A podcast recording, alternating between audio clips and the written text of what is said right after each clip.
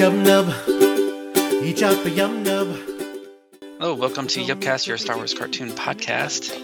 My name is Jamie, and I wasn't a stormtrooper, wise ass. Yeah, my name is Matt, and I am the Senate. Very uh, timely. So, uh, we haven't uh, put on an episode for a while, but we wanted to throw something out there quickly to talk about the Rise of the Skywalker, which came out technically today, but if you're lucky, you got to see it yesterday, which we were. Before we go any further, I want to clarify that your quote is Bill Burr. Correct. Or Mayfield. Yeah, I Mayfield or Mayfeld? Mayfeld, I think. I saw a mock-up action figure of him. Did you see it? No. It was uh, Star Wars. The R's were replaced with H's, and there was a Dunkin' Donuts coffee mug. Yeah, I we both love that character, but it's it's funny to poke. It's fun to poke fun, right? Yeah.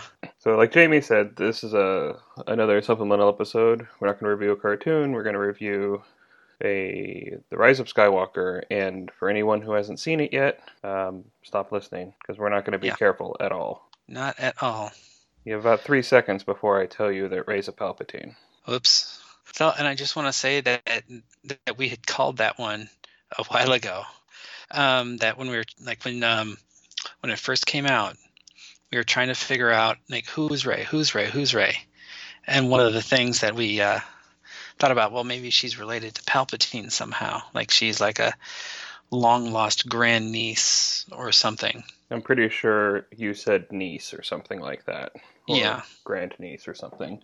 But Yeah, it I- was it was in an earlier episode. If I cared, I would look it up. But it's definitely in our in our back catalog. Jamie said Yeah. that she might be Palpatine's niece. So so I thought we could start our conversation just by really quickly taking a temperature of what we both thought about the movie. Um, it's no secret that these Disney era saga films are pretty controversial in fandom and have spun off a lot of horrible fan sub communities, including some fascist, sexist groups. But uh, I think we've managed to stay above that.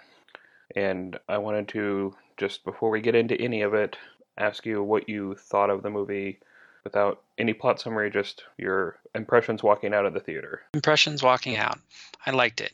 I liked it a lot, but I'm still kind of riding on that high. I uh, we talked about this before, where I I'm I'm easily swept up into things, and it's not till later that I'm like, wait a second. Like I enjoyed Transformers 4 when I was in the theater. It wasn't until the drive home that I was just like, wait, wait a minute, you know. And it's like this doesn't make any freaking sense at all.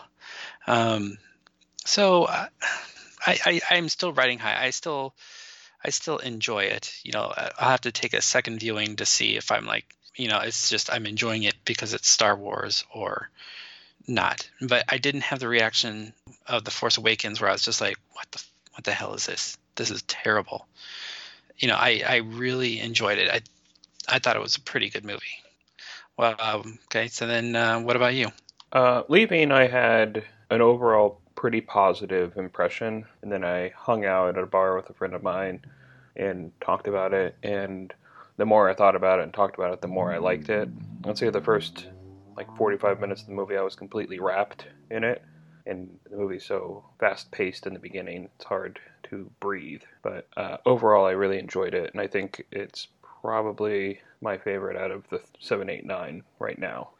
That being said, I've seen it once, and that was last night. So I'm seeing it again this weekend. Do you have plans to see it again?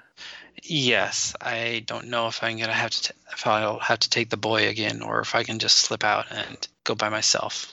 But uh, yeah, I'm definitely going. I'm definitely going to go see it uh, over the weekend or over the whole break. Yeah, overall I liked it. There are some things I wish you know they didn't do. They kind of kind of uh, spat in the face of canon a little bit for some things, but um, Star Wars tends to do that, and they always find a way around it. Uh, you know, just retconning, you know, uh, by uh, technicality. I think this, this movie opens up a lot of possibilities for retconning. Uh, Oh yeah, but and retconning and I'm I'm excited for that, especially with the you know the the Palpatine and the Sith fleet reveal, um, and just the Sith religion in general. But there's just like little things that were just kind of like bugged me. You find out that Poe Dameron was a spice smuggler, but mm, how could he have been? Because he was he was in the Navy.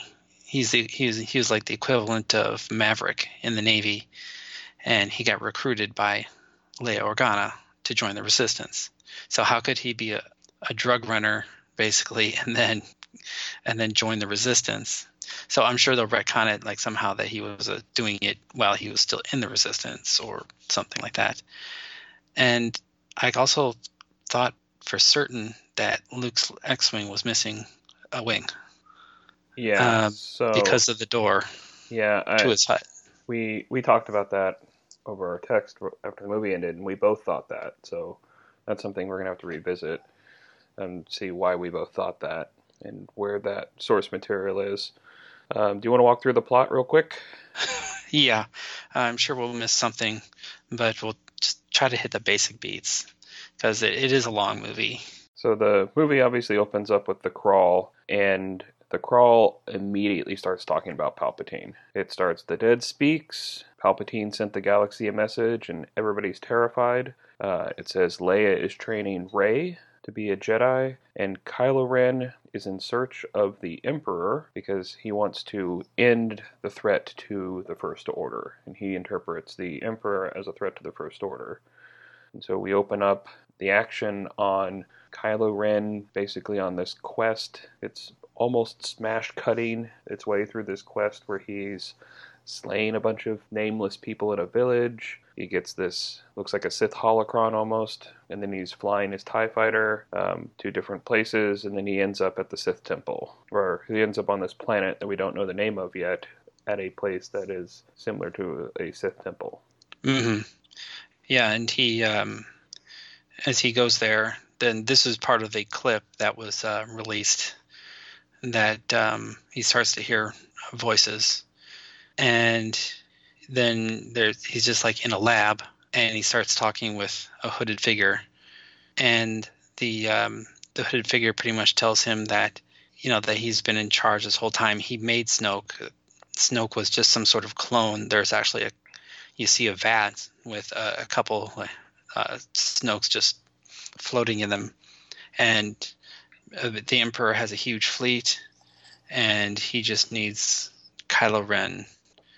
Um, he, he he's pretty much offering Kylo Ren the galaxy, which is very unlike Palpatine. Yeah, Um, you, you you have to probably assume, knowing the character, that what he's telling Kylo Ren is a lie, right? He Mhm. wants he wants Kylo Ren to go get Rey for some reason, and he says to he says Palpatine says to Kylo Ren that you don't know who she is, and we don't hear the truth in this moment. But Palpatine tells Rey or Palpatine tells Kylo something. I was going to say one of my favorite things in this scene is the huge fuck you to the audience about Snoke. Um, if we've talked about Snoke a lot in previous episodes, and there was even an episode where I said everyone's complaining about they don't know anything about Snoke, but you don't know anything about Palpatine either. So who? Why should we care so much about Snoke? And in this movie, Palpatine literally says like, "Who? Snoke? I made that fool. There's three of them right there. yeah, They're just like laying in these tanks, and there's like three or two or three of them just sitting there." I thought that was hilarious. It's like, it's like, "Fuck you, fans." You guys Yeah. want to know who Pal? You guys want to know who Snoke is? Apparently, he's a puppet. yeah. I got a ton of them. I can make as many Snokes as you want, guys. Mm-hmm. Yeah, and Palpatine. We should point out that he looks like a corpse. Oh yeah, it's zombie Palpatine, right? His eyes are all fucked up. His hands are incomplete. Yeah, uh, and he's hooked up to some machine. It kind of reminds me of if you've ever seen Captain EO, um, the, the main like bad guy or uh, villainess at the end, uh, Captain EO. Good, good pull. Then the heroes are going to this big like ice. It's not a planet. It's just this huge like block of ice, and there's I want to say there, there's probably like some sort of base inside of it, and this is also in uh, the trailers. And they they they slip in, and then they find out there's a uh, there's a mole in the First Order, and they feeds them some data, and they get the data and they escape. Yeah, so the guy that gives them the data is this cool looking horned alien. He sort of has like these four horns on his head. His name is Boolio, and he's an Ovissian. And Ovissians show up in the novels sometimes, but uh, like it's in he's in Battlefront and Force Collector and those things. But uh, I really like the design of this guy, and and he somehow has this message from this mole who they don't know the identity of at all. And there's some fast flying, and Poe's flying the Falcon with Chewie and Finn. So that's a configuration we haven't seen in the Falcon before. hmm So they basically hyper hyperspace their way home through a scene I don't super enjoy the hyperspace jumping, but whatever, it's fine. Right. Yeah. So this is probably where you know we might make some mistakes because it was a long movie, but they find out that Kylo Ren is working with uh, Palpatine, and Palpatine's alive on this planet called Exegol. Exegol. It's basically a Sith planet. Maybe the Sith homeworld. I don't know. I don't know. Or is that supposedly Moraband? No, anyways, it's a Sith planet that's on the unknown regions. It's very hard to get to, and the only way to get to it is with these uh, Sith wayfinders. And there's only two of them, and Kylo Ren obviously he has one. So they they go to try to find the second one. Right. So so when when Poe we go back up for one second. When Poe gets back to the base, we see Rey being trained by Leia in the ways of the Force. She basically decides to go on this quest to find the Sith Wayfinder, and they have a lead, but not a not a great lead. Um, so they're going to go to this planet uh, where Luke was looking for the Sith Wayfinder, and it's written down in the um, Jedi books that she took from the tree before it was destroyed in the Last Jedi. So they get to the planet, and they're um, they they get there right in the middle of a a humongous festival that happens every 42 years. It's essentially it seems like a like an alien Diwali. Did you catch the reference though? Every 42 years? N- no, no, I, I did. Oh, I mean, I heard that, but Default. Do you have An a... answer for you? Yes, but you're not going to like it. It doesn't matter. We must know it. All right. The answer to the ultimate question of life, the universe, and everything is.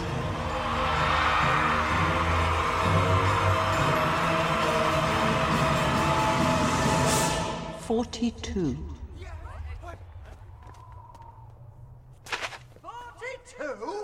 Yes, yes, I thought it over quite thoroughly. It is, it's 42. It would have been simpler, of course, to have known what the actual question was. Yeah, so the, the Festival of Ancestors, or whatever it's called, happens every 42 years. And the first Star Wars movie was released 42 years ago. oh, wow, okay, that's that's awesome. They get there and they're immediately found out. Um, they end up getting help, and it turns out that Lando is there, and Lando gives them help and kind of points them in the right direction.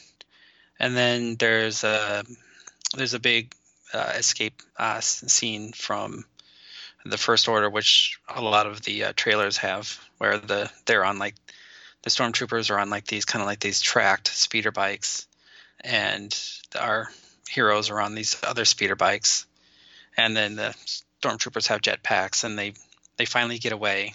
They end up sinking in it was essentially like quicksand, and they end up falling into this these tunnels, which obviously some creature made. Yeah, I like this effect a lot. It, it was very. Um, there's other sci-fi and fantasy things where people fall through quicksand and end up in a cave of sorts. It happens in Labyrinth, right? And it happens in um, Dooku Jedi Lost. They fall. They think they're sinking, and they fall into a huge cave where the witches are, right? And they torture Dooku and Sifo-Dyas. Um, hmm and so this is. I really like this part of the movie. And when they're in the cave, they're exploring. They're trying to find um, this old ship that this explorer was looking for. Um, the Wayfinder himself, and they find his body or his bones. That is, but they also find this giant worm, sort of trimmer, sort of worm that Like kind of, like a, a snake or like a uh, dune sandworm, Yep.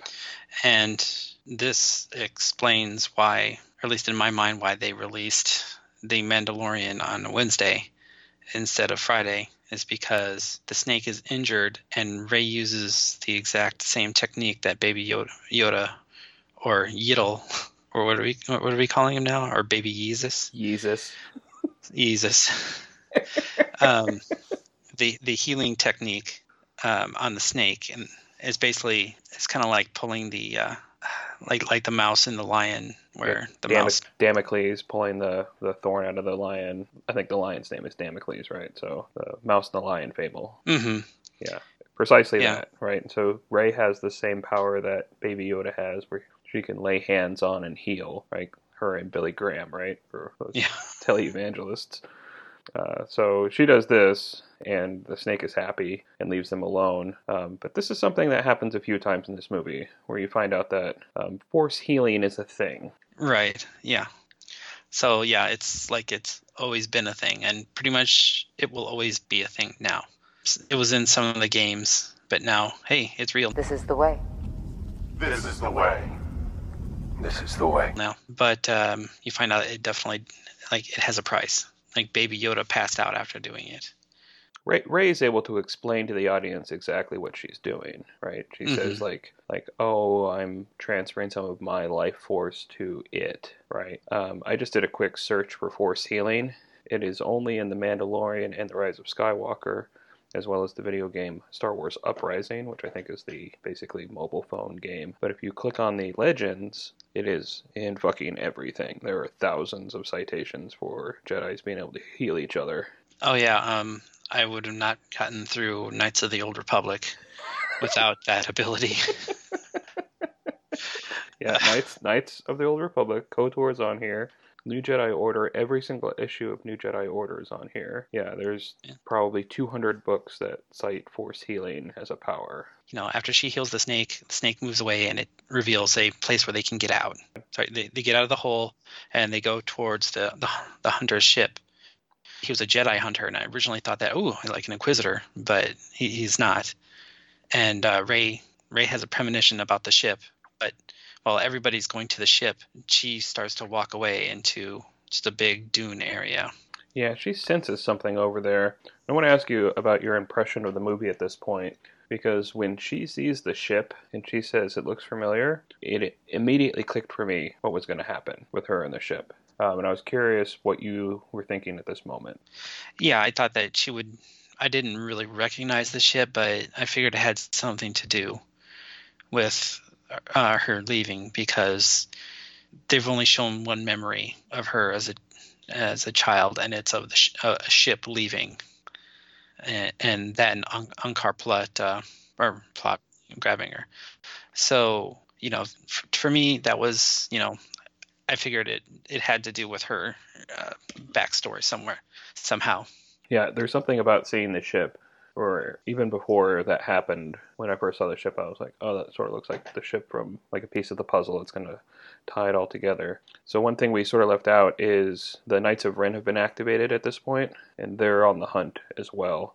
And so, Rey is wandering out into the desert, and I think this is the teaser trailer we saw from Celebration where the mm-hmm. TIE fighter is flying over the desert, and she does that sort of crouching tiger hidden dragon flip and cuts the panel off of one of one of the panels off of the tie fighter and it explodes in a beautiful explosion Yeah, that was um, that was great. Well, we should say that they're um, back up a little bit that they had found a dagger on the body. Chewie was carrying the dagger, and Chewie went out to to get Rey, and Chewie gets captured by the Knights of Ren and the First Order, and he's being put on a transport, and they can't you know they can't do anything about it. Kylo Ren appears out of the you know out of the wreckage, and you know he's walking towards Rey, and there's they're kind of squaring off a little bit. Then you see the transport go, and I'm not sure if she realizes that Chewie's on it or not. Yeah, and she and like and this is probably like one of my favorite scenes of the movie, where she just grabs it and holds on to the and holds on to the transport. it's very it's very um star killer right to grab a ship. I mean, and I mean Star Killer from Force Unleashed, not Star Killer Base from The Force Awakens. Grabbing a ship as it's taking off is very Force Unleashed. Yeah, I mean this is like extremely powerful stuff, and then Kylo Ren is kind of doing the opposite, trying to. Well, I'm not sure what he's doing, but he's he's going against her, probably trying to help it go, and then you can see she's visibly straining, and then she just just really just kind of like reaches in, digs down deep, and just like like pulls. But what she ends up doing is she shoots force lightning, and it just shoots into the transport, and it it it, it explodes. Explodes. and It just explodes. Like this was terrifying. Um, yeah, my son looked at me like, and I kind of looked at him like, oh no, oh Jesus, they killed Chewie. and like I, I was just like, um, I'm okay with him dying, I guess, because you know he's, hmm, I mean, he's, he, I mean, they all have to die eventually, but it's just gonna like, oh man, oh man, uh, this is you Yeah. know like this like like the equivalent of like finding out there's no Santa Claus. It's just kind of like he's just the, the lovable character. You can't just kill him off like that. It's like it's like the dog, right? You can't show someone kick, kicking the dog and have Mhm. them be a good character. And I was terrified in this moment because I 100% believed Chewie was dead. Yeah, Like I had no doubt in this moment that Chewie was dead. Although I do, spoiler alert, he's not dead. Um, I do remember that there were two transports when they were landing, so they did set it up that there were two, hmm and we didn't see which one was taking off when she destroyed it. But also, it's like that moment. Let's let's play it out. Chewie's dead, and Rey killed him. yeah. That's a that's a that's a path to the dark side, big time. Yeah, that is that is such a like talk about a fuck you audience moment. Like I I I've been saying like they're not going to make her bad because of all those little girls in Disneyland dressed up like her. But Mhm. like holy shit, like walking up to the line like that and letting your audience believe even for 5 minutes that Rey killed Chewie hmm with force lightning. That was the other thing. I was like, holy shit! Like, what is happening? Because I know in in Legends, at least in the Plagueis book, it says you have to be hit with force lightning in order to get that power, which opens up this huge chicken and an egg argument about force lightning. right? Where did the where did the first force lightning come from? Yeah, But uh, it was a very very powerful moment for me, and that was sort of we're, we might be 30 minutes into the movie, and I'm like 100% on board at this point. Mm hmm Yeah, me too. It's really the K2SO death moment for me. When I was watching Rogue One and they killed K2SO, I was like, everything is on the table. Oh yeah, when they when when K two when K two SO died, I realized oh nobody's surviving. That's when I realized that they're they're going for it. Yeah, and when Chewie dies, like supposedly dies, I had the exact same reaction. I'm like, everybody's gonna die, Yeah. or anybody can die at this point. Our heroes escape about uh, on the uh, the the Jedi hunters. I can't remember his name. Uh, his um his spaceship. There is uh, an inscription on that dagger, and C-3PO was able to read it, but because of his programming, he can't. He he he read the Sith, but he can't translate it. He's not allowed to. I thought that this detail was fascinating and a really clever plot device, and inc- and incredibly annoying. yeah, I can, I can totally uh, get behind that. So they have to find a kind of a droid smuggler, or not a droid smuggler, but just uh, somebody who does uh, black market. Um, Yeah, he's like a he's like a droid um, hacker, or droid droid some sort of like secondhand droid um, smuggler or something like Mhm. that. Yeah, I think a hacker is probably the best Yeah. description. This is you're talking about Babu Frick. yeah, and so they go to the planet that he's on, and it's it's it's already under first order occupation because the the Knights of Ren have been tracking them, and apparently you find out that Poe has a backstory that was previously unknown that he was a spice runner. Spice being the illicit drug of the Star Wars universe. Yeah, so we meet a we meet Zori Bliss, like a low level criminal on this planet who somehow knows Poe from his past and They used to run drugs together. Um, this is one of the things that, we, that you mentioned that they really need to fix his backstory now, or somehow add this to his backstory. She helps them sort of smuggle themselves through this city that's currently under occupation. Yeah, and there's um, there's a, there seems like there's a little something between Zori Bliss and Poe Dameron throughout the movie. Yeah, I couldn't I couldn't tell if it was I couldn't tell how serious they were taking it, but I, I liked how it became sort of a thread in the in the in all of her appearances in the movie, to where every time he saw her, he got a little harder, you know.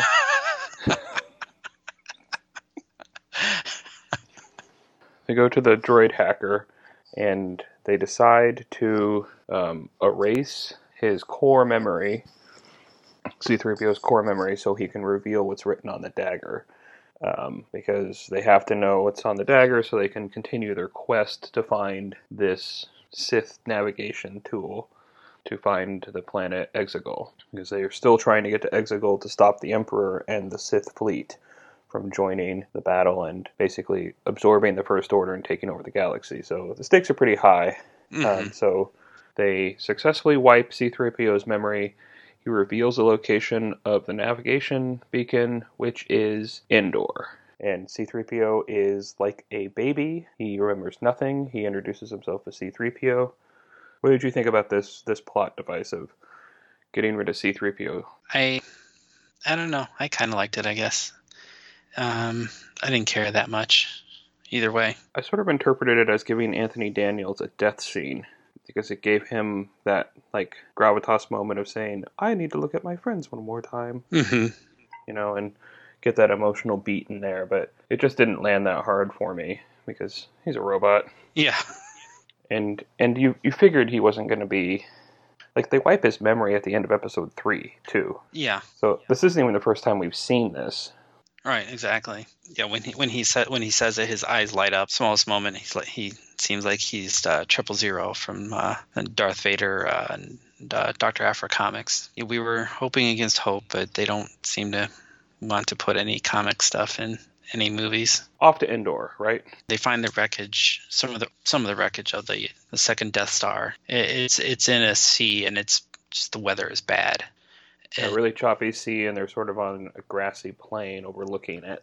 and they come across or actually some people come across find them they're basically just kind of like these horseback riders and they're very you know they're very friendly you know they want to find out if they're first order or not ray takes one of their skiffs to the death star and then Well, after she uses the knife, knife turns out to be a map of sorts, right? It Mhm. tells her where in the Death Star the beacon is, and then she takes the skiff and goes out. that's yeah well it was very kind of like goonies-esque it, it didn't Good make a whole, call. it didn't make a whole lot of sense to me why they would do that but once again we're just kind of like eh, we're going with it you know we can figure we can we can make up an excuse why they did that later Yeah. So the whole the whole thing about the knife being the map. The reason why that wouldn't work is that if she was standing anywhere else, it wouldn't have lined up, hmm and she had no reason to stand there. But you're right. It's Goonies, right? It's it's 100% them finding like a whatever the pirate ship they're looking for is.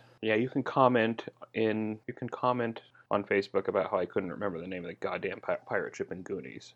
one-eyed willie God fucking damn it! There it is.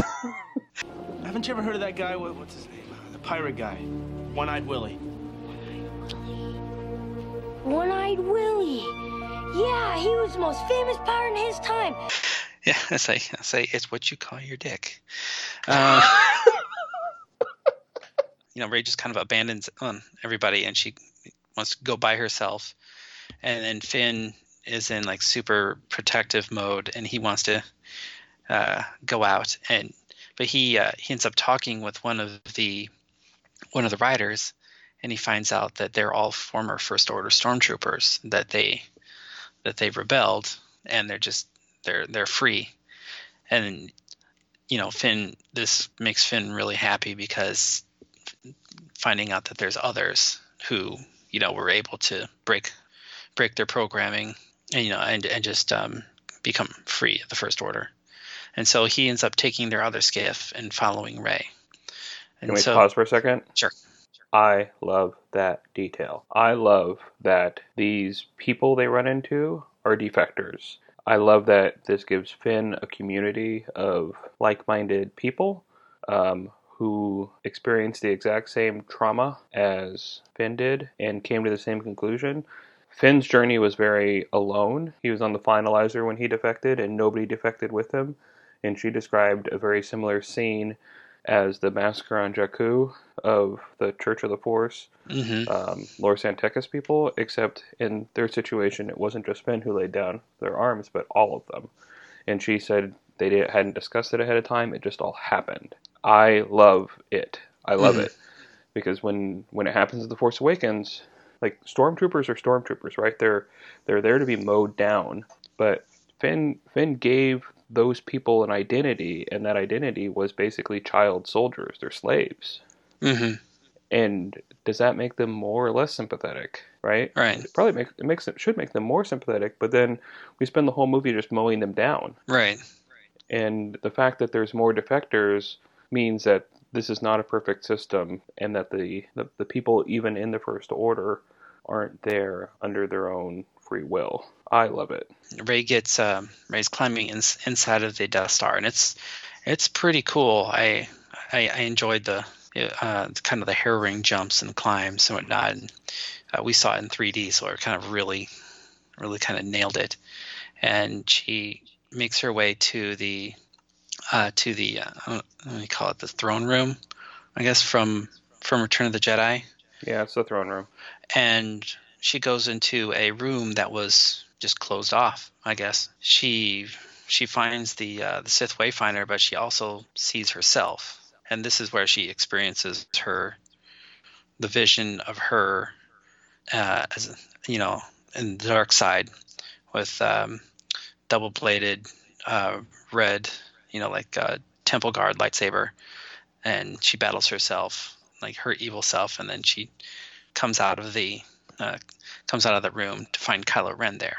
With her traveling to get to the throne room, there's just absolute carnage. You don't see bodies, but there's stormtrooper armor everywhere. I love that detail. hmm I loved all the armor and the helmets in the hallway. I, I absolutely love that. Yeah, Uh, can I back up? sure. So when they were on the planet wiping C-3PO's memory, um, they also rescue Chewie. Uh, we sort of glossed over that part, right? Right. Um, so there's two two important things that happen. I guess three important things that happen. They go back to the Star Destroyer where Chewie's being held because Rey senses him on board, and and understands that she didn't kill him, that he's a prisoner, and so the team goes up there to rescue him. While they're on the ship, they're captured, but um, Hux releases them because he's the mole uh, who gave them the message originally about Exegol. The other thing that happens is Rey goes to Kylo Ren's quarters and they have one of those shared force experiences where they're fighting each other over a long distance hmm and Kylo Ren tells her her lineage. That's right.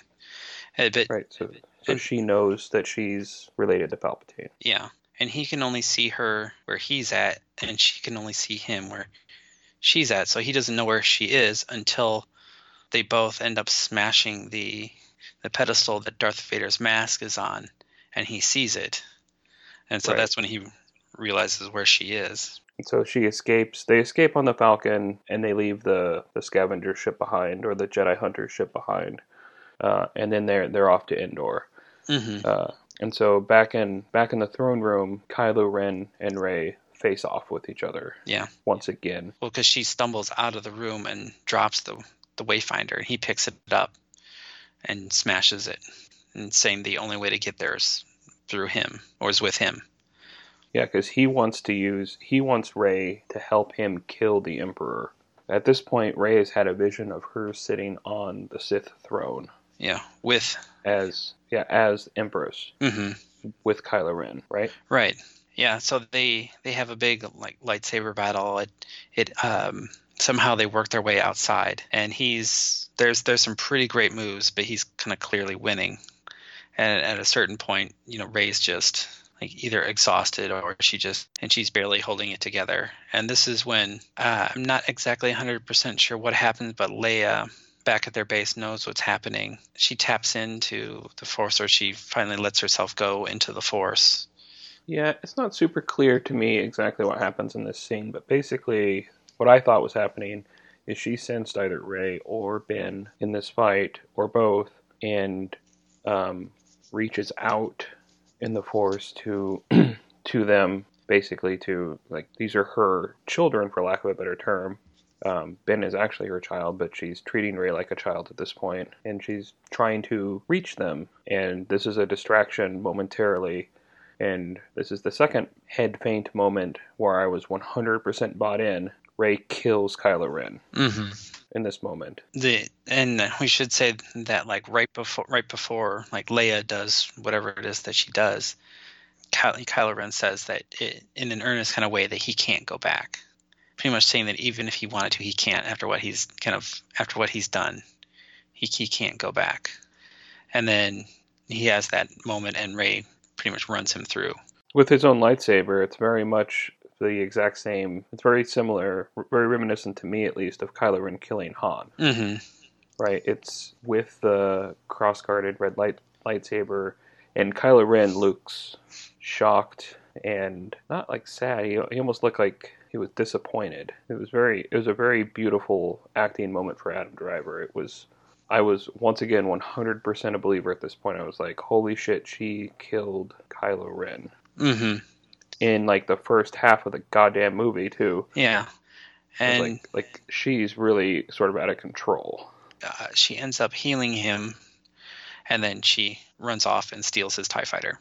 Yeah, and she she once again hints at their greater connection, right? So until all the Reylo people can maintain a little bit of hope for a little bit longer. Yeah, another thing I'm remembering is that I can't remember the term for it, but he said that that they're that they're connected.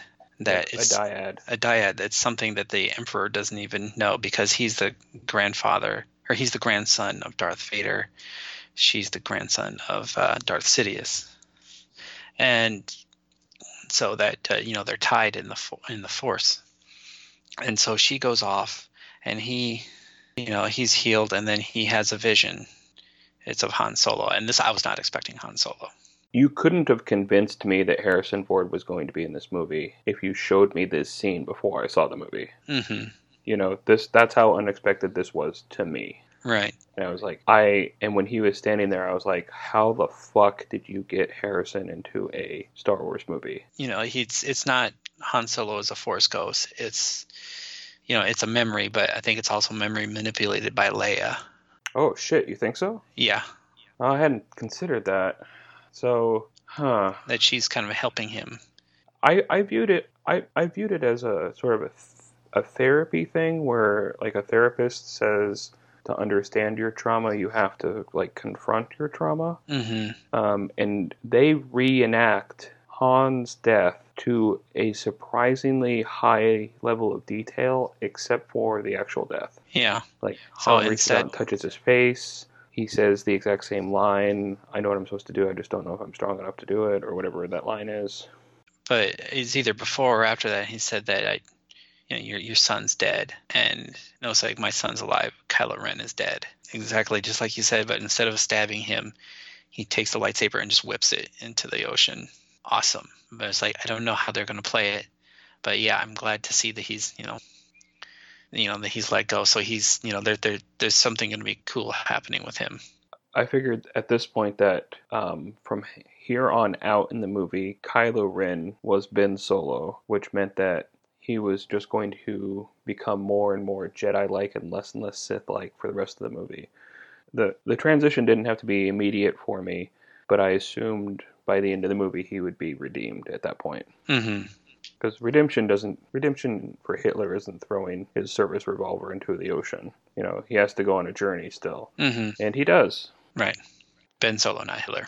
Yeah, Ben Solo goes on the journey, not Hitler. So Rey is now terrified of herself, and she has Kylo Ren's TIE fighter. The next thing we see with her is she's back on Ahch-To, the island where the first Jedi temple was, and she is burning um, Kylo Ren's TIE fighter. And basically, she's decided her life is now Luke's previous life, and she's exiling herself to the island to prevent her vision of her becoming um, the Sith Empress uh, from coming true. And she reaches in, she's destroying the TIE fighter, And then she reaches down and grabs Anakin's lightsaber and throws it into the fire as well. And Force Ghost Luke catches it. Yeah, that was awesome. Yep. Eh. And so I I wholly expected Force Ghost Luke to be in this movie. Mark Hamill was billed Yeah. in the movie, and so you you assumed he was going to be in it because he had credits. And this is a perfect return of Luke. says don't you know that, that he was just it was fear that kept him there he uh, then there's a pretty big reveal which is that he goes into his hut and gets a second lightsaber and this was leia's lightsaber now Did you all think did you think this was Leia's lightsaber when he went and got it? no i thought it was his green lightsaber Me too. this is another one of those retcon things that's just kind of like what because No, no, no, no, no. We knew that Leia trained as a Jedi. well no no it's not, it's not in really. Bloodline. It's in the book. It's in the book Bloodline. No, I, I disagree with you there. She he Luke showed her some things, just some basic some. It, for me, I it was interpreted that that he showed her just kind of some basics of of being a Jedi, um, not actual like Jedi training. Um, because it, it I, I we're not going to solve this on this podcast. I I disagree. She she says she genocides was- happen over less than this. this is a divide that could ruin our friendship. Uh, okay, well let's since we're there, let's talk about the Jedi training scene. Yeah, they're very um, they're very young um, because Luke is when they sh- when they show Luke, they're both wearing helmets with like the blast shields down, and when you see both of them, they're they're their young selves, you know, um, probably a little bit after Endor. So I'm guessing right after Endor, or maybe after the events of uh, Jakku or the Battle of Jakku, I can tell you exactly when it is. when I found um, information about this scene that is probably going to be in the book, but couldn't be in the movie. oh The end end of that scene, she tells Luke she's not going to continue her training because she's pregnant. What? I, okay, that's. I'm gonna have to piece together the timelines because it's not making a whole lot of sense. It's very close to Endor. It's a it's basically six months after Endor. Right, but they they made it seem like that like she got pregnant like right away. Yeah, I think she did get pregnant close to Endor, and I think if she's three or four months pregnant, that's six six-ish months after Endor. So maybe they're on Endor for a while. Yeah, she, she, they must have been. she and Han were trying.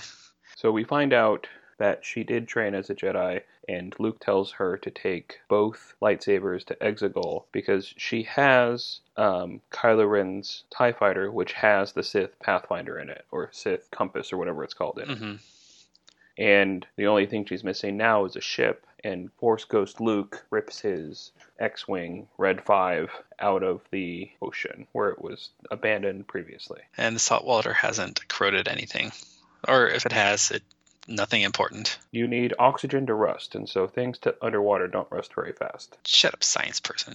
Yeah, so she leaves Ahch-To in in Red Five, and she's wearing the uh, Luke's helmet. And she gets there, and she's allowed. Uh, she's allowed through. By this time, the First Order is there, and she lands, and um, she can. Wait, where does she land? Uh, she she lands on Exegol. Like Oh, she go- she goes directly there. I'm sorry, I was trying to figure out if she goes if she went to the, the rebel base first, but no, she you're right. She goes right right to Exegol. right, and she confronts Palpatine, and basically what Palpatine wants is he wants her to strike him down because it's the way of the Sith, and that she will she will gain his power and become empress or emperor. So so I wanted to talk when I saw this plot in the theater. I'm sitting there listening to Palpatine explain this to Rey, and I was thinking, God damn it, I wish Jamie were here, because you you really like Darth Nihilus, right? Yeah, yeah, from uh the, the, the from the second um, Knights of the Old Republic uh, game. Yeah, and and you understand his powers better than I do. He is the Force Vampire, right? Yeah, he's he's they call him like a wound in the force, and then he just like yeah he he does kind of like he's kind of like a leech.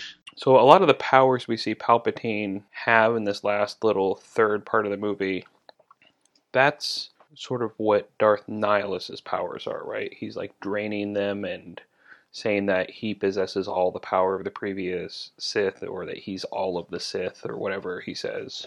Yeah, I don't remember too much about Nihilus, but he was just a very he was very unconventional. He wasn't just a, a you know some guy who had dark side powers. He was just like like I said, they called him just like a wound in the force. They was just it's just like a black hole of like nothingness almost. You know, like like he probably like had the mask because there was probably just like nothing there. Well, that's a, that's an interesting concept. I think that's slightly different than what I understood Palpatine to be in this movie. But at the time, I was I was getting a lot of like Force Vampire vibes off of him. Oh yeah, and and thinking like like I wish I could talk about this with Jamie, and I had to wait almost 24 hours to do it. yeah. It, I find it a little bit hard to believe that he was willing to go through this. But if he was, if it was just be a thing where he ends up, you know, just lit, that he would be alive in her, along with every other Sith Lord, um, I guess that makes sense that he would be okay with that. It makes me sort of wonder who's driving. Is it Palpatine or is it the dark side? Right? Right. Mm-hmm. Is because the dark. It makes sense if it's the dark side. If the dark side's like, right now I exist in Palpatine, and Palpatine has all these machinations, and and the the manifestation of the dark side of the Force is a reflection of Palpatine's abilities and personality. But really, the pilot is like this supernatural thing that's just possessing people. Yeah, I But don't. it, it sort of removes their agency, though, right? Yeah, I. That's that's going to require more thought, but I I think that he, you know, it goes with him being kind of the Sith true believer, like at the very near the very end of um, Return of the Sith, where he tells Yoda that Darth Vader will be more powerful than either of them.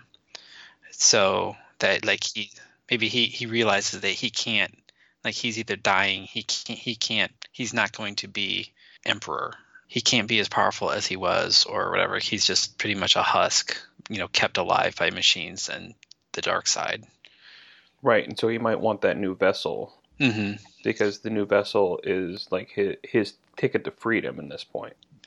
right yeah so which makes you wonder then like because she has to cut cut him down in anger which makes sense because you know all the sith you know they would kill their masters and more than likely in anger and thus gaining their power or whatever i don't know It- It's Return of the Jedi all over again, right? It's him Mhm. begging Luke to, Luke to strike him down, right, or strike Vader down in anger. It's it's it's quoting that movie, right? hmm And so it, this is part of the ritual, right? And they they really codify this as a ritual in this movie, where there's like shit that he says, and people are che- like his cult is cheering him on or something as he's like oh yeah doing this. But Yeah. while while this ceremony is underway, um, first the the resistance fleet shows up, right? yeah like Rey left a um some sort of like as she was going through left a, a beacon showing like how she got there and so the resistance fleet shows up and chewie and lando went to go you know to go rally people Yeah, telling them that there's a that they have to do away with this fleet and recruit the army that they couldn't recruit at the end of the Last Jedi. And the, the important detail here is that there's a MacGuffin again, right? And so while the fleet is in Atmo, they can't deploy their shields, and so they're basically vulnerable to attack. But um, they're going to basically rise up out of this planet, and this huge fleet all have guns attached to these star destroyers that are apparently powerful enough to destroy planets. yeah And so they're all like little Death Stars. And so you thought we were going to get away from Death Stars, but we got 400 of them yeah in this one. the battle is raging up above. And at one point, they're going to destroy this transmitter that was going to help the fleet get out. But they transfer control uh, of that com node or whatever they called it to the to the head uh, first order star destroyer. It's it's competent tactics is what it is, right? They had a backup plan. And so when the resistance targeted one, they just switched to the other. hmm It's very good tactics. And so I, I really appreciated the moment because It's too often in these movies where it's like, all we have to do is this one thing and then we'll win. And the Mhm. one thing is always like blow up the simple antenna or whatever. Yeah, that's unguarded. then- the unguarded piece of um, material, you know. hmm And so Finn is riding hard with the other stormtroop with the other former stormtroopers. And they're like, "We're gonna hit it, and we're gonna hit it hard." And then right before they hit it, the thing turns off. Yeah, And they're like, "Oh, it turned off." And they're like, "There must be a second one." And I was like, "Hell yeah!" Like finally. they go up to. Oh, I think is it the finalizer? I don't think it's the finalizer, but I could be wrong about that. But it, it is the command ship of the fleet. Right, and and it should be noted at this point, Hux is dead, and Oh, we totally fucking skipped that. yeah, like Hux is unceremoniously shot yeah, by being a traitor. for be um just a, a new character, uh, Allegiant General Pryde. After Hux says, you know, what happened, he just takes a blaster and just shoots Hux, and he's like, "Oh, we found them all." he's an older officer. He's former Imperial. You know, he's he served the he was a loyal uh, Imperial officer before, so he pledges uh, himself to uh, the Emperor. Yeah, he's a, he's an emperor. He he's a former imperial loyalist, right? So of course the emperor's back. He's going to do whatever he can to be the emperor. And Hux's motivation for being the mole, which he was, was to humiliate Kylo. hmm It was not. He didn't care about the resistance winning. He didn't want the First Order to lose. He just wanted Kylo to look stupid. Yeah, And that is so pitch perfect for that character. yeah, You know, it's like he doesn't care what happens as long as he, as long as the person he doesn't like looks dumb.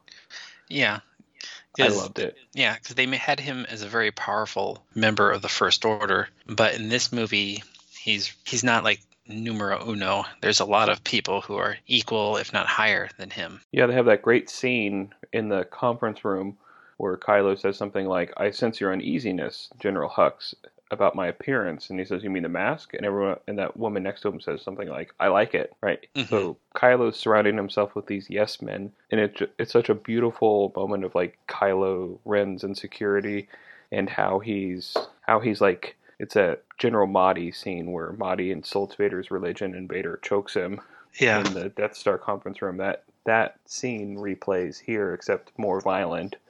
Um, but it's you're right. Like he feels, it feels like Hux has been marginalized or demoted or something by Kylo Ren, hmm and Hux's re- revenge is to undermine Kylo Ren, right. and he dies completely pointlessly. Just dies. Yeah, yeah. Um, I just had finished uh, Aftermath. Armitage, you know, he's like the bastard son of Brendol Hux, the the commandant of the uh, Arkanis Academy, and just, you know, he was probably physically and emotionally abused by his father. Then Rax gives him command of the uh, the child soldiers who end up becoming the first fir- first first order stormtroopers, and like he just becomes, you know, just kind of a, brutal and uh, kind of a vicious ch- like child. It's the cycle of abuse problem, right? So he was treated shittily, and so when he gets a little bit of power, he domineers. hmm They land their landing craft actually on the Star Destroyer, and they they're riding these. I don't know what they're what they're called. They're they're kind of like horses to try to uh, take out the the communication uh, node or array, whatever. And then they're met with the resistance from uh, like Sith troopers, and I think this is the first time during th- this battle is like you see that like these star destroyers are fully manned. They've got like all new stormtroopers. Like uh this is a different navy. Like they're in different uniforms. Yeah, it is. It is gorgeous. the The troop design is familiar and new at the same time. It is a fully realized army, and I was. You asked me earlier today, and I didn't respond because I knew that we were recording. What was my biggest pending question about this? hmm It might be where the hell did this army come from? I think that's probably everybody's because they're using old star destroyer. I mean, they may not be old, but they're the old design, except for the They're they're imperial class. They're imperial class star destroyers. They're not resurgent class star destroyers at all. These are the emperor's fleet. I don't know who this is supposed to be manned by. I don't know who that cult is that's like chanting in his like throne room. yeah. These are the questions. Like aside from like Rey being a Palpatine and apparently Palpatine having a son, just give me a Palpatine novel. Let James Luceno write a Palpatine novel, okay? Yeah, I'm thinking that those might be like uh, acolytes of the beyond. Yeah, I would buy it. I I'm on board, right? If you want to make you want to make that whole group of thousands of people acolytes, yeah, fine. I I believe that there are Sith dark side worshipping cults, and that's who helped him do this and who helped protect him and kept him alive and built these machines and this is just one of Palpatine's many many plans, right? And we're probably to be blunt, we're probably in the middle of one of his plans in Mandalorian right now Yeah, right? With Baby Yoda and the cloners and all of that stuff. And maybe we can talk about that on an upcoming episode. hmm But but I completely I completely buy all of that, right? Just let James Luceno write a Palpatine novel to fill in this blank. Tell me who the mother is, right? And Yeah. when he was born and just just do it. Where did this army come from? That's my biggest question. yeah. I mean, they could very well be clones. But, They um, could. was a cloning facility on that planet, right? Yeah. They're making Snokes. Yeah, you're right. They could absolutely be clones. So, so yeah, the scene from the trailer you see where they're riding on pretty much like I'll just say horses on a star destroyer, and then down on the ground, Ben Solo arrives. Uh, he's taken a Tie Fighter. Um, I think he he must have found a working one on the Death Star. a working Tie Fighter. Yeah, That's a good call. I, I, I never gave any thought to how he got there, but yeah, he could probably find a working Tie Fighter in the wreckage hmm or something. But he goes to Exegol, and this is not Kylo Ren. This is Ben Solo. I think we should refer to him as Ben Solo from now on. I agree. And so the so the Knights of Ren, so Kylo Ren is basically rushing into the temple. And we haven't described the temple, but it, it has a lot of design elements from the temple in Rebels on Melikor. Malachor. Has a lot of design elements, except it appears to be much bigger um, than the Malachor temple. And so Kylo Ren rushes in, and he jumps down the hole, and he grabs onto this huge chain. In a great funny moment, he says "ow," and then it cuts to the near future, and he's on the ground, and the Knights of Ren sort of surround him, right? mm-hmm. And so he doesn't have a lightsaber. Rey has two lightsabers, but she's in the next chamber with Palpatine. Kylo Ren is facing, sorry, Ben Solo is facing off the Knights of Ren, and they have all the, all of their classic weapons. None of them are energy weapons like a lightsaber, but Ben Solo isn't doing great in this fight, mostly because it's five or six against one. hmm And so they do the Force thing where no matter where they are in the galaxy, Rey and Kylo Ren can coexist temporarily with one another. And that power allows them to pass a physical object between each other. And we saw this, we've seen this before in The Last Jedi, and in this movie where Kylo Ren snatches the necklace off of Rey's neck, where they see the Vader's helmet falling on the ground together. But she passes him Anakin's lightsaber hmm in in this manner, and he has a lightsaber, and he's able to fight the Knights of Ren now with a lightsaber. Right, yeah, and he makes short work of them. Yeah, he destroys the Knights of Ren with this lightsaber, and so now he's free to join Rey in the throne room with Palpatine.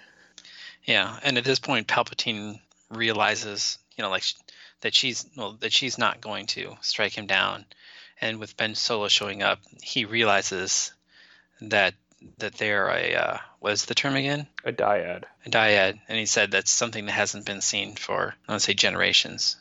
I think he says hundreds of years, but yeah, generations is fine. And so then what he ends up doing, he ends up sucking the energy out of them, force or life or whatever, and he starts to regenerate. You know, like his his eyes aren't like the milky cataracts anymore. His he was missing a few fingers, and his hands just look like these zombie things, and they come back to life. And he pretty much comes back to life. And it's just like he realized, well, I don't have to you know i don't have to give up you know i can i can you know i can live on Yeah, I sort of the thread sort of lost me here with the Force stuff, and this is one of the moments where I was like, "Oh, is he a Force vampire like Nihilus?" And I wish I understood how the dark side worked better. But it seems like he wanted basically a fresh body, and Rey was going to be that body. And when she wouldn't cooperate, he drained their bodies. And there's a few things that I don't understand. Why not just kill them, right? Why not just drain them all the way, right? Vampires kill people all the time in vampire stories, right? hmm and I also didn't quite. This is a brand new force power, right? And I'm not a big person that's against force creep, but at this point I was like, yeah, I'm getting mildly annoyed with the force creep.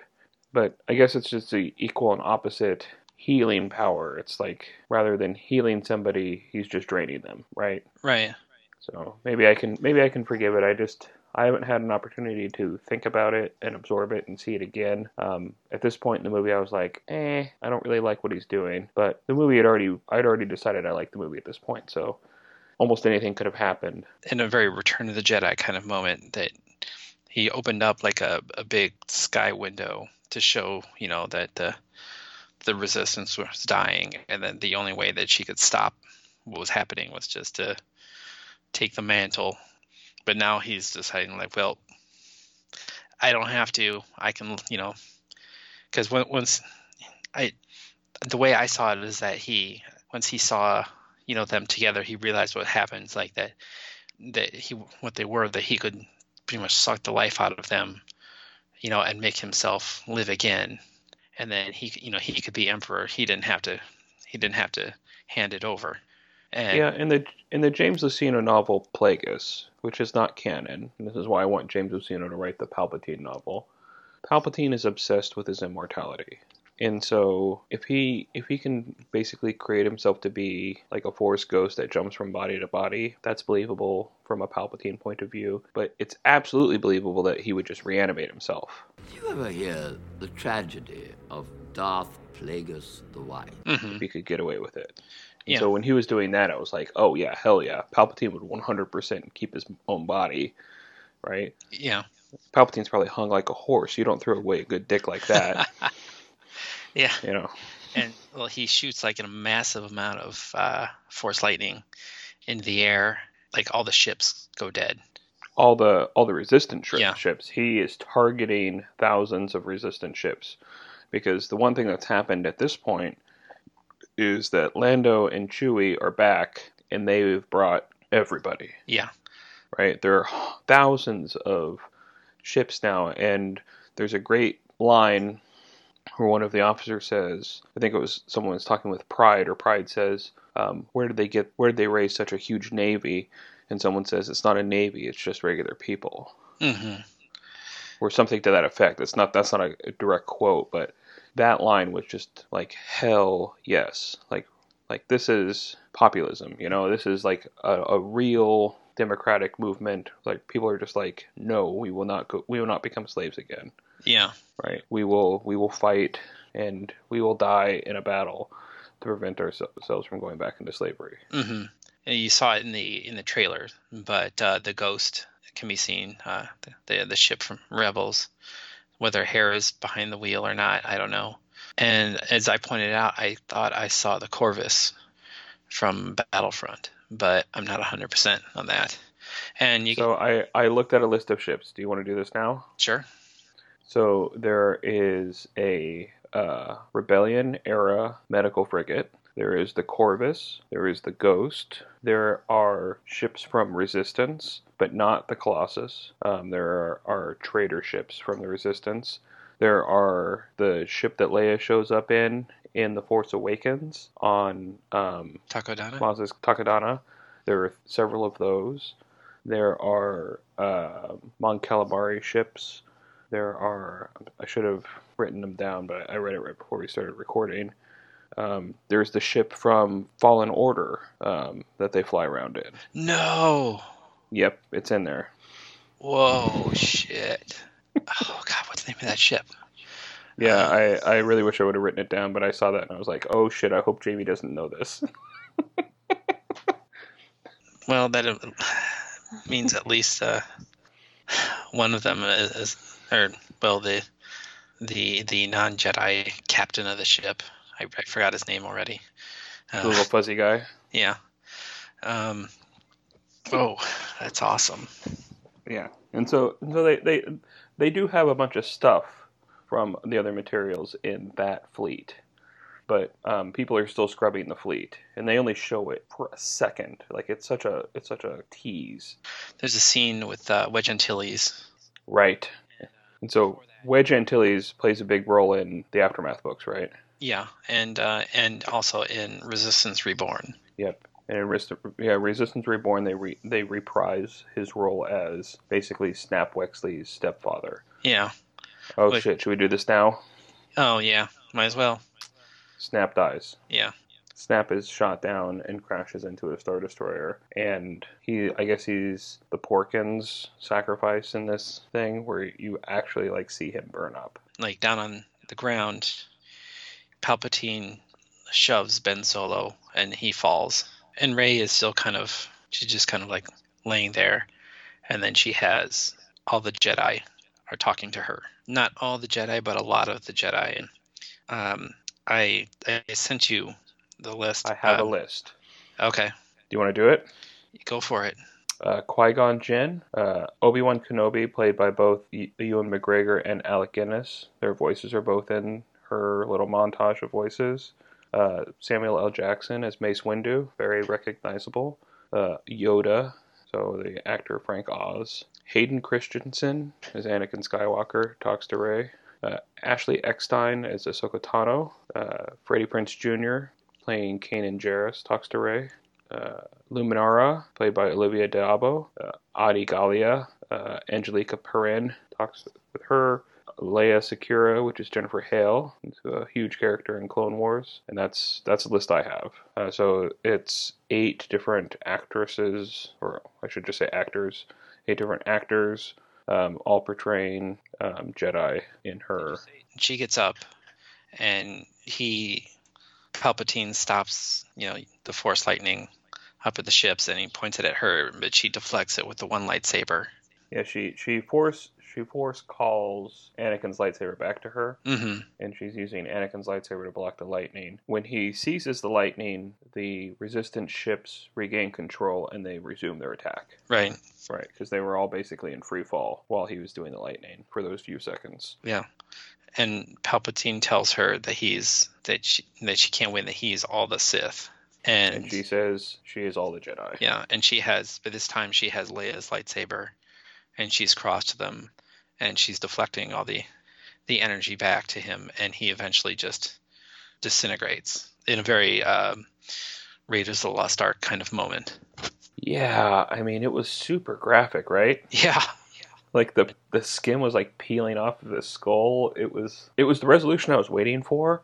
but Raiders of the Lost Ark doesn't quite describe the gore in, in like a very in a very like visceral way, you know, like Raiders of the Lost Ark is incredibly gory. This was worse. yeah and and uh, with his destruction kind of the temple or at least around the temple things just start to crash down and pretty much all his, this all the sith followers or the just the whoever they were they're all killed or at least a lot of them are killed Yeah, so there's sort of a cave in, but but when Palpatine dies, Rey also dies. Right Right, and so Rey dies in her attack on Palpatine. So Palpatine and the Sith throne explode. The temple sort of caves in, and the statues fall on the acolytes. And we we assume most, if not all of them, die in this sort of explosion. But Rey also dies, and so her her ashen gray body is just laying in the middle of this um, throne room. as the uh, the resistance is is starting to win. They're they, at this point they they've destroyed the bridge of the of the uh, the first order ship, and now they're just targeting the they're targeting the big uh, kind of like the Death Star cannons on the uh, the star destroyers, and that's just causing them all to explode. And so they're they're starting to win. And Ben Solo comes out of the pit and he goes to Rey and it's like and he's just like cradling her and then he's just like you could almost it's almost like i'm not sure if adam this is what adam driver was going for but he was just trying to like he's trying to like remember his jedi training. It's a it's a rough moment to watch because if, if you if you allow the movie to continue to fool you like I did, I believed Rey was dead at this point, Mhm. and rather than allow the heroine to escape, they were going to uh, they were going to do the harder thing and make Ben the survivor hmm with all the shitty things he's done. And give him a much harder path back. hmm And this moment is incredibly heavy in the movie. Right. And what does Ben do? He heals her. He heals her, but uh, you know, and she she comes back to life, and they just kind of they're intimate and they kiss.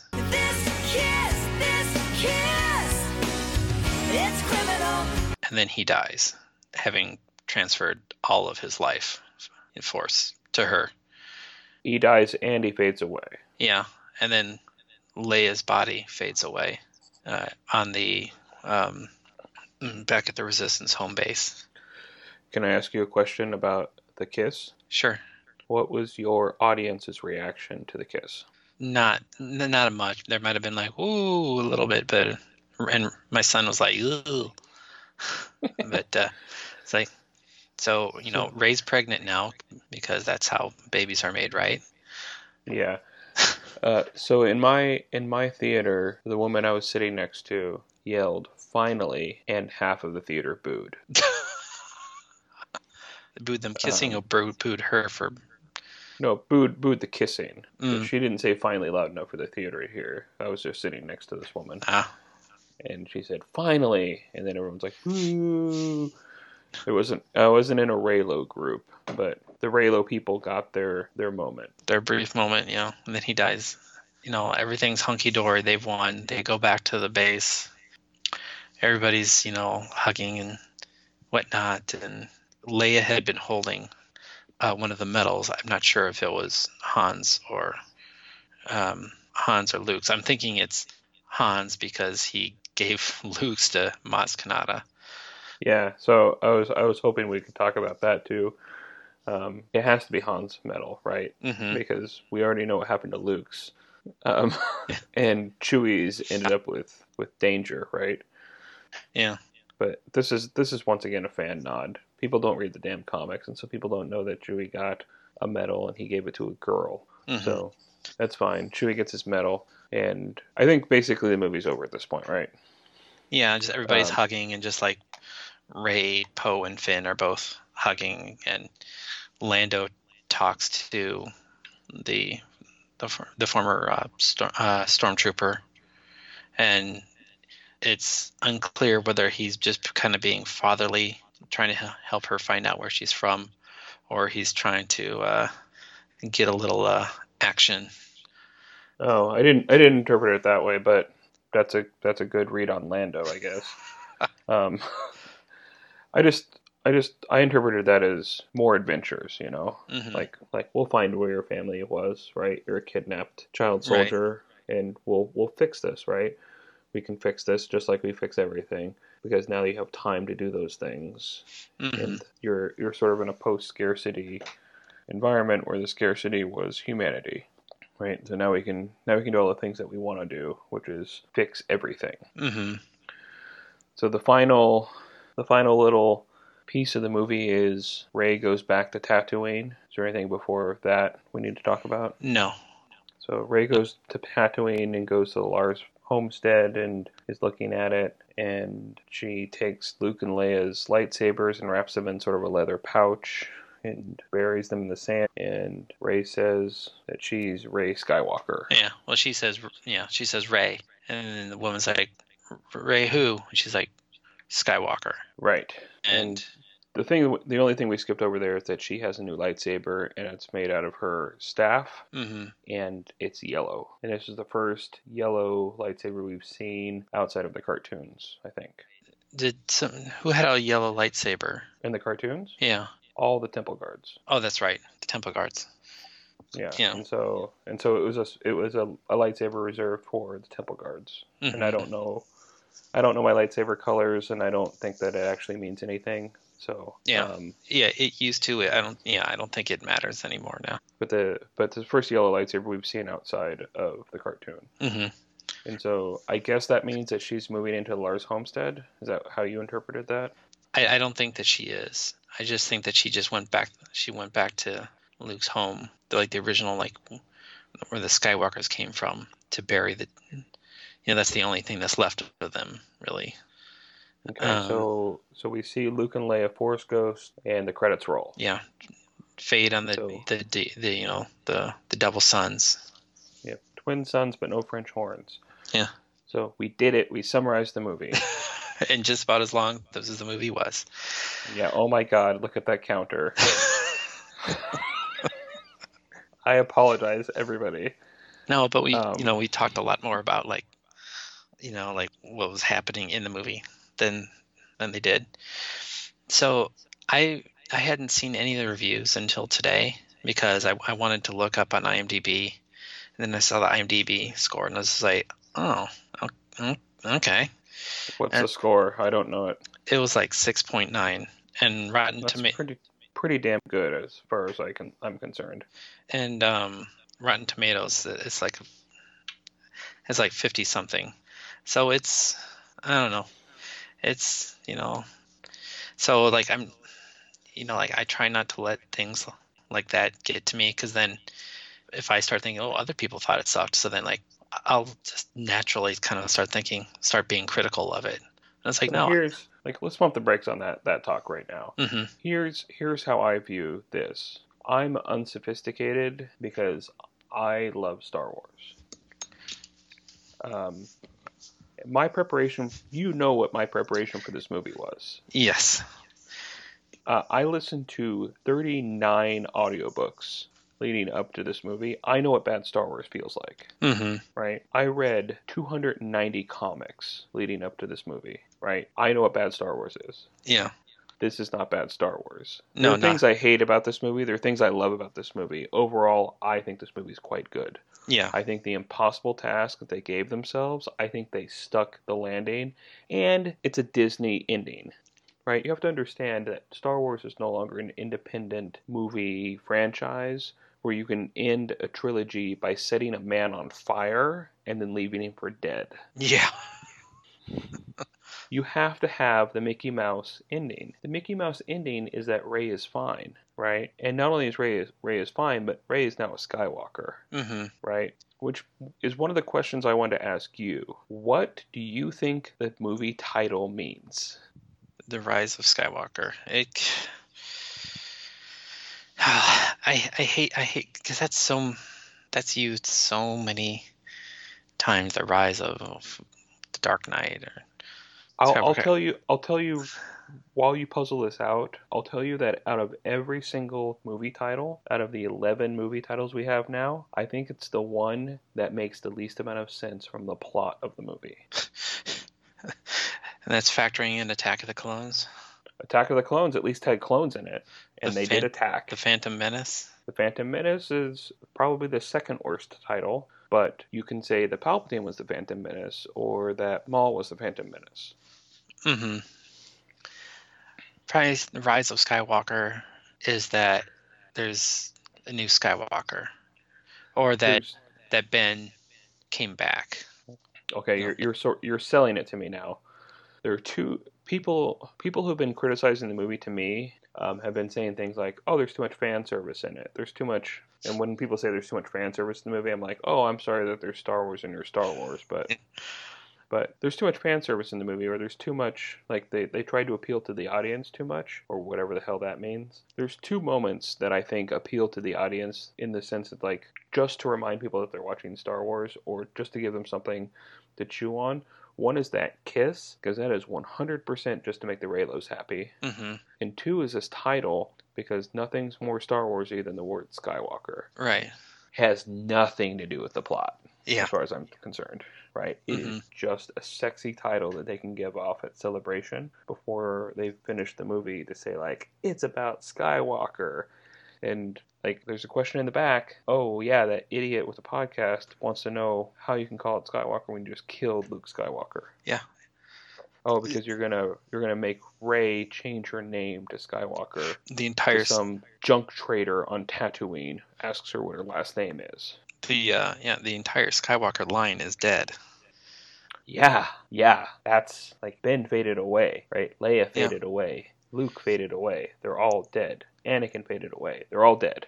I guess Anakin did not fade away. His his body was his husk of a body was dragged onto a Lambda class shuttle by Luke. But And maybe maybe he wasn't fully dead and he you know he faded away like on the trip. to yeah, and Endor. Luke's like, God damn it! Couldn't you have died earlier? Make this make it yeah, easier like oh you weren't dead your-" yet. I could have saved you. I Yeah, I, I I was I was surprised that they didn't have Ben at the end. Uh, like just having like I, I thought that they would have all the Skywalkers, like have like Ben, Luke, Leia, and Anakin. yeah. I guess I really wanted Anakin. Yeah, so did I. I mean, I was glad that that Hayden Christensen provided his voice. I really wanted just a final, just like all the Skywalkers, just like just kind of like looking back at Rey, just kind of giving her the little nod of approval. Yeah, and I don't know. It's like I said, there's lots of things. My opinion is going to change, I'm sure, upon rewatching. But I'll, I'll say right now, I think nine is my favorite out of seven, eight, nine. Yeah, I th- I think so. It, it there's a lot, there's a lot in it, uh, a lot to chew o- chew on. I mean, a lot of fan service, but it's, I mean, what is Star Wars but like fan service? Um, Yeah, like I said, too much Star Wars in your Star Wars. Yeah. So yeah, and it's just kind of left me with kind of like how I was with the like at the end of Revenge of the Sith was like, well, now what? But you know, luckily there is, you know, like there really wasn't a clear path forward. You know, like uh, Lucas didn't want to make any more films, and you know, thank you know whatever deity you believe in that he didn't, because the sequel trilogy would have been vastly different, and everyone would have hated it and would have begged for a Last Jedi. Um, you know, the, you the you know the deity we think on this show is the maker. Don't don't pretend like we don't think the maker. yeah, But you're right. Like people would have hated. Like we've you and I have discussed his concept for the sequel trilogy, and it just makes me. It just fills me with rage to think about it. hmm Right? It is not good, and I'm glad that I got a rehash of A New Hope, and then The Last Jedi, and then The Rise of Skywalker, rather than Osmosis Jones yeah, or something like that. yeah. The Fantastic Voyage, whatever. Like that's nobody. It's like it's like it's like purposely just trying to like you know like uh, it seems kind of like uh, you know like him like like well like when not to get political but like when Trump was running for election like it seemed like he was trying to just like you know like tick off as many people as he could so he'd have like zero supporters at the end which that didn't happen. But that seemed like what Lucas was going to do you know Well, just he Lucas admitted in an interview that people would have hated his sequel trilogy. yeah and he would have done it He's- anyways He said they would they would hate it and they would hang him for it, and he and he was going to do it anyway. Maybe he wouldn't have done it, but he but he had planned it, right? Yeah. Because he thinks that, that this is funny, I guess. I well and wasn't he it's serious business. This is fucking Star Wars. well he also wanted to uh, do that uh, Star Wars detours No, we're not talking about it. This is a cartoon podcast, and we're still not talking about it. we will not talk about detours. the, the, I'm kidding. We, we definitely will, but the, the, the Looney Tunes of Star Wars. That's not even. oh my and god, Lo- it's like Looney the Tunes. Animaniacs of Star Wars. Yeah, Looney Tunes does not like age well, uh, unfortunately. It's And too racist.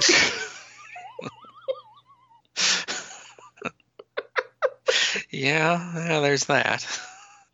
Uh, but um, yeah. So yeah, so it's like like where to go now, and it's like will will we ever see Rey again? No, I mean we can talk about what's next for Star Wars if you want to. Um, so we're right in the middle of the Mandalorian. We're actually at the end of the first season, the Mandalorian. As of now, uh, we have got as of the time of this recording, we just watched episode seven. There's episode eight, but there's a whole second season that's already been greenlit. Greenlit. We have the Cassian Andor and K2SO prequel show, and we have the Obi Wan Kenobi starring Ewan McGregor miniseries. hmm That's for standalone miniseries, TV show slash Disney Plus media. There are supposedly also three movies in pre-production. These movies are not going to be connected to the Skywalker saga, so these are more of your standalone. Supposedly, two of these movies are Old Republic era. Yeah, I could really go for. I could really go for like a the, the original Jedi Sith War, or like the I would- formation of the Sith. I would I would eat that shit up. You know? Oh yeah, me too. Uh, in addition to that, there are multiple comic series ongoing. There are six novels that have been announced. There's still media. This is not the Dark Ages or the Dark Times of the mid 90s. We're still getting Star Wars. Yeah. And good Star Wars. Yeah. The Mandalorian is very good Star Wars. And I know we, we haven't been make, releasing episodes, but you and I are both fans of The Mandalorian. Yeah, it's great. I'm. I, I It's was, not without its problems. yeah, I was starting to worry a little bit, and then episode seven kind of, kind of really brought me back in in a big way. Yeah. Um, And I think I think our concerns are pretty much universal in the fan community that that show is not without its problems, but it is, as far as I'm concerned, especially after episode seven, crushing it, yeah.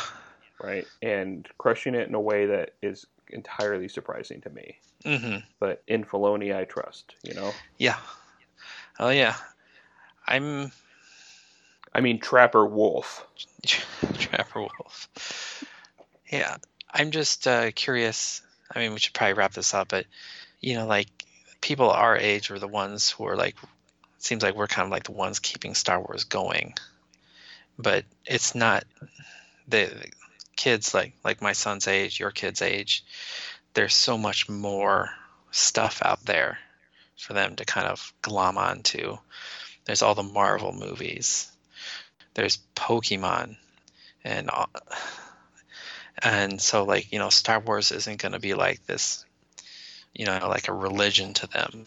You know, that that you yeah, know, it's hard. It's hard to describe to people that there was a period in period of time when this sort of material was scarce, and not just Star Wars, but any fantasy sci-fi material was scarce. It just wasn't popular. We didn't have Lord of the Rings. We didn't have Harry Potter. We didn't have Pokemon. Like you were a Star Wars, Star Trek guy, a Magic the Gathering guy, which I never was, Yeah. or a D&D guy. And and this this buffet of like to be like an X-Men or Spider-Man fan in the 90s was weird. Like nobody would have an opinion about Spider-Man in 1995. No one have an opinion about like like who Leia should marry in 1995 mhm. or, or like her kids like like this this era is very strange. My kids love Star Wars, but like they love it because I put it on TV, you know? Mhm. It's one of 20 things that they can choose from. And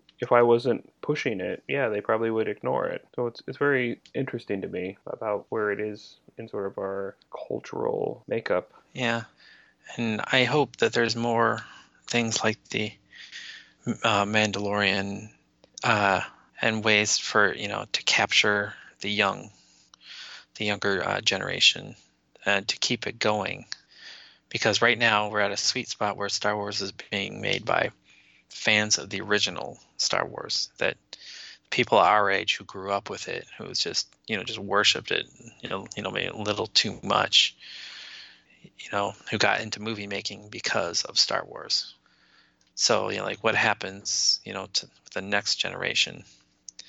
Is it is it going to have a slowly is it going to be like Star Trek where it's going to have a slowly, you know, like you know, uh slowly uh you know, less return on an investment as far as like, you know, it's just like like Discovery, like it's interesting, but it's not great, you know. And the mean, I movies think- are good, I but not great. I think we're there, right? So there's two ways to go, right? You can make a Discovery or you can make a Picard. hmm And the Picard, the Picard stuff is going to be the short miniseries. Uh, and if you get two of them, you're lucky. If you get three of them, I doubt it. Right? And I would be perfectly happy if they just continued to um, do these Obi Wan six episode or eight episode miniseries and tell a good story, uh, and just keep Star Wars going like that hmm right? But there is there is an embarrassment of material out there. There's thousands of hours of audiobooks and thousands of comics and a dozen movies and three cartoon series and pretty soon three live action series. I'm still on board and I'll support it as long as I have money in my bank account, you know. All right, well, that's the show. Thanks for listening. We hope you enjoyed it. If you did, think about giving us a positive rating on iTunes or Stitcher or wherever you're listening to this. Or tell a friend who's way into Star Wars that there's a couple of guys who describe everything about Star Wars in great detail online every few weeks. And if you hate the show, well, go ahead and tell somebody you hate about the show because fuck them, right? Again, thanks for downloading, and we'll be back with another podcast about Star Wars cartoons and general Star Wars stuff. Thanks for listening, and we'll talk to you soon. All right, bye. This is the way. Yeah, we gotta start doing that shit, right? Yeah, I have spoken. This is the way. yeah.